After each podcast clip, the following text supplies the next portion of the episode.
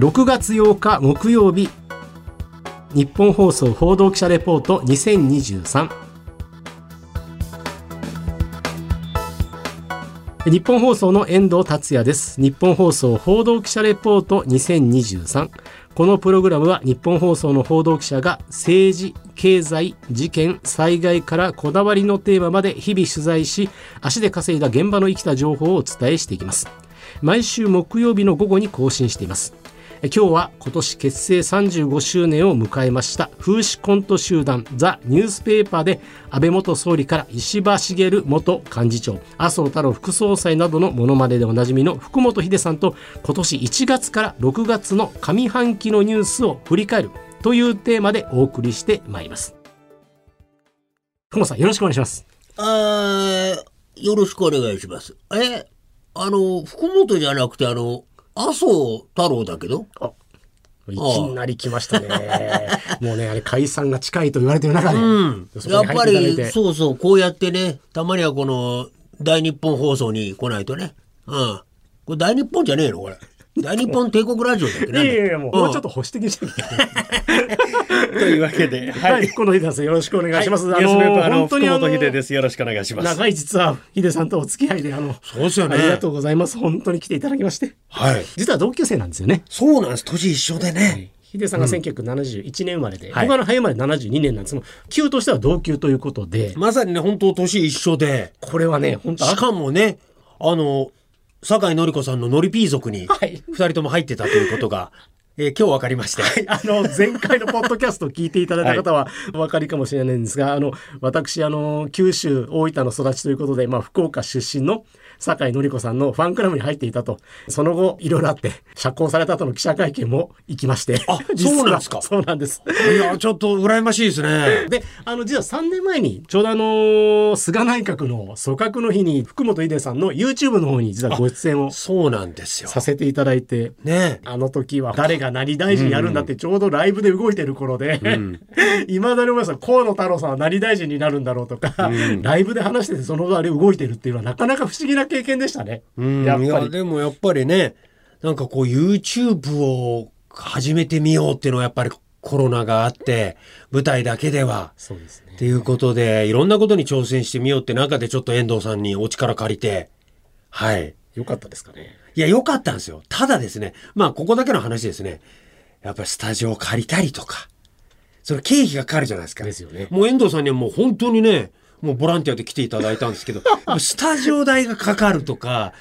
なかなかこの編集してもらうのお金がかかるとか、そうなってくると、やっぱりこう YouTube の収益がまだなかったので、出ていくばっかりになるので、その辺はね、もう俳優さん、芸人さんみんな悩みだと思います。まあそんな中、ザ・ニュースペーパーは、まあ変わらぬ活動をですよね。はい。いや、僕は本当個人的な話で、本当ニュースペーパーさんは僕は本当学生の頃から見に行ってて、でそう考えるとこのさんじゅうごねんでも感慨深いですし、僕今、うん、サラリーマン生活にじゅうきゅうねんですけど、やっぱそのさんじゅうごねんのうちのさんじゅうねんぐらいはもう確実にあの舞台で見てるな、すごいですよねっていうのもあって、やっぱ今こういうニュースを扱う仕事をやってますけど、そこのやっぱり原体験の部分ってね、ニュースペーパーってそのよく風刺コント集団って言うじゃないですか、はい、やっぱりニュースってちょっとこうね、もちろん今最近あの戦争だとか暗いニュースも多いんだけれども、やっぱりなんかちょっとクスッと笑えるところに僕持っていきたいというふうに日々思ってまして、あ、そうなんですか。でやっぱり、はい、へえ、そうだからその辛坊治郎さんとか僕ニュース読んだり、はい、今月曜火曜なんで読んだりしてるんですけど、結構ダジャレをねでしょ披露されて、そうであの辛坊さんがあの、はい、塩対応したりまして、そうそう大体冷たく、ね、冷たい対応するでしょとか、もう一個考えてるでしょとか、そうですね、そういや、よくそうですね言われたりして、そうなんですよ。あのやり取りもでもなかなかいいですよね、軽妙で。ニュースはニュースで伝えるんだけれど、うん、何かそこに絡んだクスッとしたものができないかしらっていうのは、僕はやっぱりザ・ニュースペーパーが原体験があるんですね。まあ、ニュースペーパーもですね、にじかんステージやるとき、やっぱ最初にトップニュースは新しいことで、でね、はい、やっぱり猿之助さんかなと思ったらジャニーズのにしようかとか、うん、なんかいろんなこと考えたりね。ですよね。で、だんだんだんだん最初に政治持ってって、うん、後半にちょっと砕けたコントにしたり、替え歌だったりとか、うん、はい、あ、そういう構成を嬉しいですね。それは学んだんですよ。参考にしていただいてると。いや本当本当強引じゃなくて、はい、本当リアルにこう自然とやっぱりこうライブ見させていただいてる中で、はい、この順番にするとやっぱり人の興味って引きつけられるのってやっぱりにじかん舞台やるのって大変じゃないですかやっぱり。言うて見てる側からさ、見てりゃ笑えばいいだけだけど、いやいやいや、やってる方はこれ大変だと思うし、うん、やっぱり楽しい気持ちになってもらえるような、このニュースの社会のストレスを吹き飛ばして帰ってもらえるっていう。まあ、そこがやっぱりニュースペーパー変わらないところですかね。さんじゅうごねんね。そうですね。それがやっぱ愛されてる、はい、ところなんでしょうね。だから例えばですね、今年そうなんですよ。上半期のニュースを少しずつざっとね紹介します。はい、本当最近だとそれこそ ジーセブン のサミットでウクライナのゼレンスキー大統領が参加した。で統一地方選挙は衆参補欠選挙で自民党がよんしょういっぱいで、そのいっしょうが維新で台頭してきている。で統一地方選挙の演説中に岸田総理が襲撃をされた。で和歌山の地元の漁師が犯人を確保した。で新型コロナウイルスがごるいに引き下げられた。マイナンバーカードの取得率アップのためにマイナポイントばらまき、うん、しかし別人のものが発行されるの不具合も続出で、電気料金はじめさまざまなものが引き続き値上げ、黒田日銀総裁から上田日銀総裁に交代、 エイチスリー ロケットの打ち上げが失敗、日本の宇宙開発事業の信頼性が失墜で、くら寿司などで醤油差しに直接口に含むなど幼稚な事件のネットへのアップが多発で、トランプ大統領が元ポルノ女優への口止めで起訴される、トルコでマグニチュード ななてんはち の大地震、 ダブリュービーシー で日本がさんどめの世界一、マッコウクジラが大阪湾に迷い込む、ヨドちゃんと命名も死んでしまった、でシャンシャンが中国に返還。やっぱりあのニュースペーパーのステージでこういったニュースを扱っていると、皆さんが何に興味があるかっていうのがですね、やっぱり分かるんですよね。本当に、うん、だから似てるニュースペーパーのメンバーがいる偽物もいれば、全然似てないのもいますけど、はい、それでもその人が出てくるとお客様が疑似体験のようにやっぱり喜ぶんですよ。上半期で一番お客様熱狂したのはもうこの ダブリュービーシー ですね。うーん、うちにもですね大谷翔平くんがいます。全く似てませんけど、はい、でもやっぱり登場して皆さん応援ありがとうございましたっていうと、もう劇場が揺れるぐらいの、皆さんがこの熱狂したい熱狂したいんですよ皆さん、うん、何かで喜びたいです。でも見て家で喜んだ、会社とか仲間内でもやったね ダブリュービーシー 大谷くんって言った、だけど劇場でもう一回喜べるという、で何を言うだろうかにまあなってくるわけなんですよね、はい、ただねこのね面白いのはですね、ニュースペーパーってこうよく僕新鮮な魚だと思って例えるんですけど、はい、ネタが新鮮な時は結構もう生のそのまま、まあ、ちょっと醤油とわさびつけるぐらい、それぐらいのね、ひねりようで、お客様結構満足してもらえるっていうのがあるんですよ。大谷くんが出てきて、あんまりあれこれ、ひねったことを言わなくても、まあ、本当に皆さんありがとうと、にわかファンの皆さんありがとうっていうような、もう今度野球を見るのはもうさんねんごの ダブリュービーシー まで見ない人たち、そういう人たちでも、うんやっぱりまあちょっとそういう皮肉であったりとか、うん、うん、そういうことも込めたりするぐらいでいいというか、なんだったらそれもいらないかなっていうような割と素直なとこなんですよね。なるほどなるほど。はい、だからこの間なんかで言うとゼレンスキー大統領もですね、はい、広島来日って日にちょうど講演があったんですよ。それともゼレンスキーに似せたであろうカーキ色の T シャツにひげを描いた男が出てくればもう喜ぶんですよね。だからゼレンスキーが出てきて何を言うかの段階もあるじゃないですか。結局やっぱり同情するよりも金をくれと、はい、まず言いたいじゃないですか。武器をくれと、うん、っていうのがまず言いたいわけですよね、はい、でもそれだけじゃなくてやっぱりその別にヒーローでも何でもないし、うん、ゼレンスキーが来ればなんか日本変わるかな、いやいや違うよって、だからやっぱりそれによってウクライナのことを思い出さなきゃいけないっていうことじゃないですか。そうですね。ね、うんうん、だから普段もうウクライナの報道やってるともうみんな見なくなって、そうなってくるとワイドショーとかもやらなくなるじゃないですか。けどまだまだ続いてて大変だっていうことが言いたいわけですからね。でもそのために来たわけですからね。はい、だからそういうとこもありますし、うん、それからまあ岸田総理にとってみれば主役がすっかりゼレンスキーに奪われたってとこもあるでしょうしね、はい、でもっと言えば非核化ね、核軍縮核なき世界を作るって岸田さん言いましたけど、じゃあ目玉であるゼレンスキー来て何が起きたかというと、アメリカが エフじゅうろく を提供すると、うん、ということを決めるっていうことで、あ、じゃあ核はない世界にしましょう。でも武器はまあ提供することを決めたサミットであるって言って、それ本当にそれ合ってるっていうこともあるじゃないですか。そこにちょっと矛盾を感じたりするんですよね。ね、平和の場所ですからね、うん、祈る場所ですから、広島って。それはえそれもなくすようにウクライナとロシアを戦争をやめさすっていうことを考えなきゃいけないとか進めていくってことじゃないんですかっていうじゃないじゃないですか。だからいくらうーんゼレンスキーと岸田さんが揃ってあの原爆の日に喧嘩をしてても、それって矛盾ないのかなっていう。うん、でもその辺あたりまでが国民がどう感じてるか。だから風刺の対象が政治だったり大きい権力だったり、まあそれは国内外全部ですけど、ちょっとねニュースペーパーのってやっぱりね国民にも言ってんですよ。これで岸田さんの支持率上がったけど、それいいのっていうようなことも問いかける部分もちょっと入れたいとか。うん、だからその辺のまあ扱い方もね、うん、なかなか。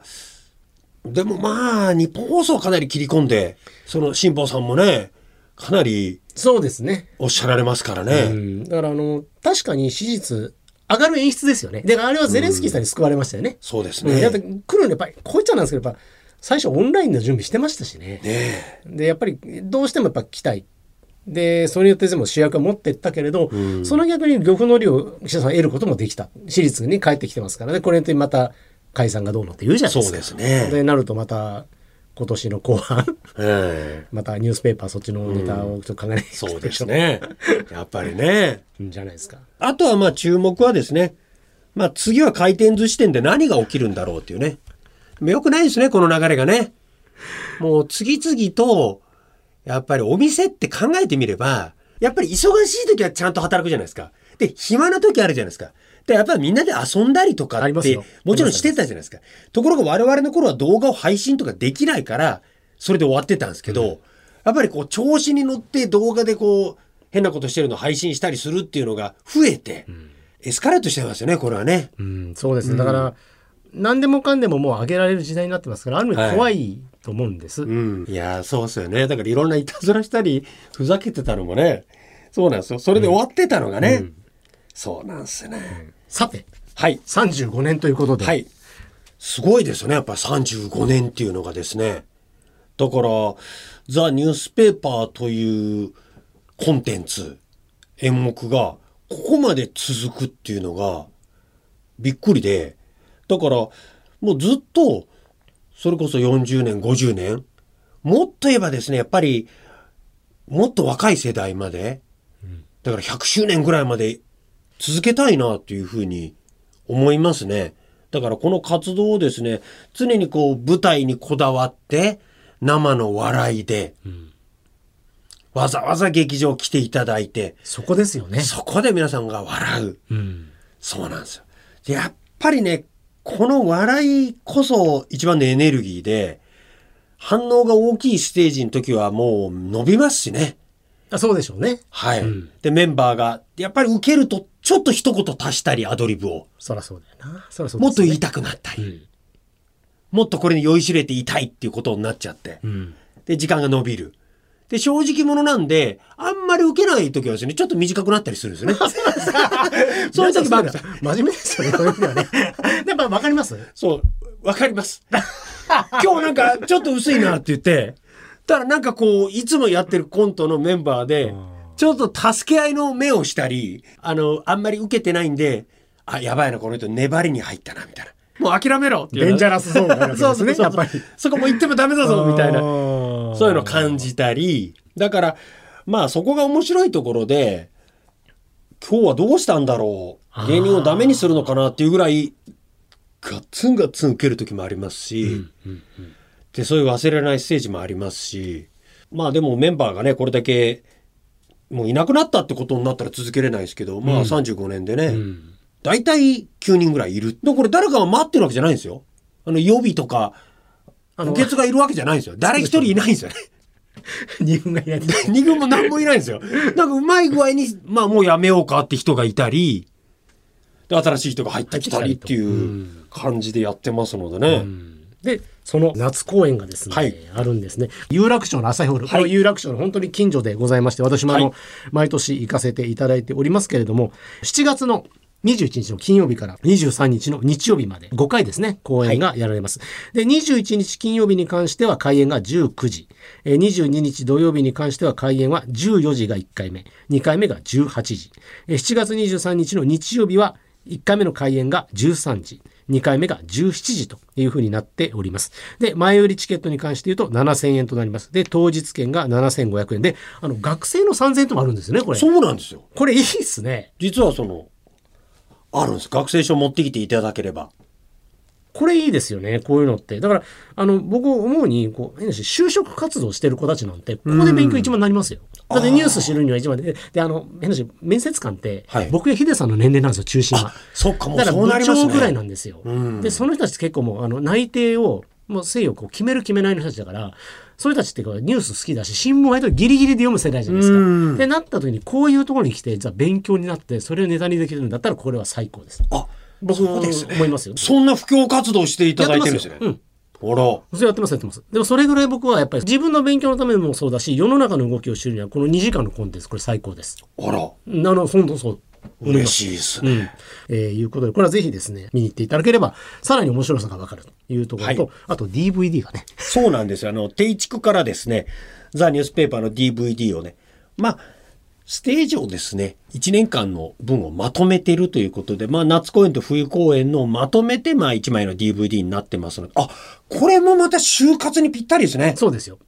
ね、うん、にせんにじゅうにねんどんな年だったんだろうということを。振り返りの意味では最高。ねえ。締めます。はい。今日はどうもありがとうございます。あ、あとちょっと YouTube だけ。あ、うわ、YouTube 忘れた。あ、YouTube どうぞどうぞ。はい。ザ・ニュースペーパーですね。YouTube もやっております。ザ・ニュースペーパーチャンネル。毎週火曜日夜しちじから新しい動画が公開されますので、ぜひ皆様チャンネル登録をしてご覧いただけると嬉しいです。はい。ありがとうございました。えー、風刺コント集団ザ・ニュースペーパーの福本秀さんですが、今日はどうもありがとうございました。ありがとうございました。ぜひ日本放送でニュースを聞いて、予習してザ・ニュースペーパーのステージに来るともっと楽しめます。ありがとうございます。次回の日本放送報道記者レポートは畑中秀也記者の担当です。ぜひお聞きください。日本放送の遠藤達也でした。今回もお聞きいただきましてありがとうございました。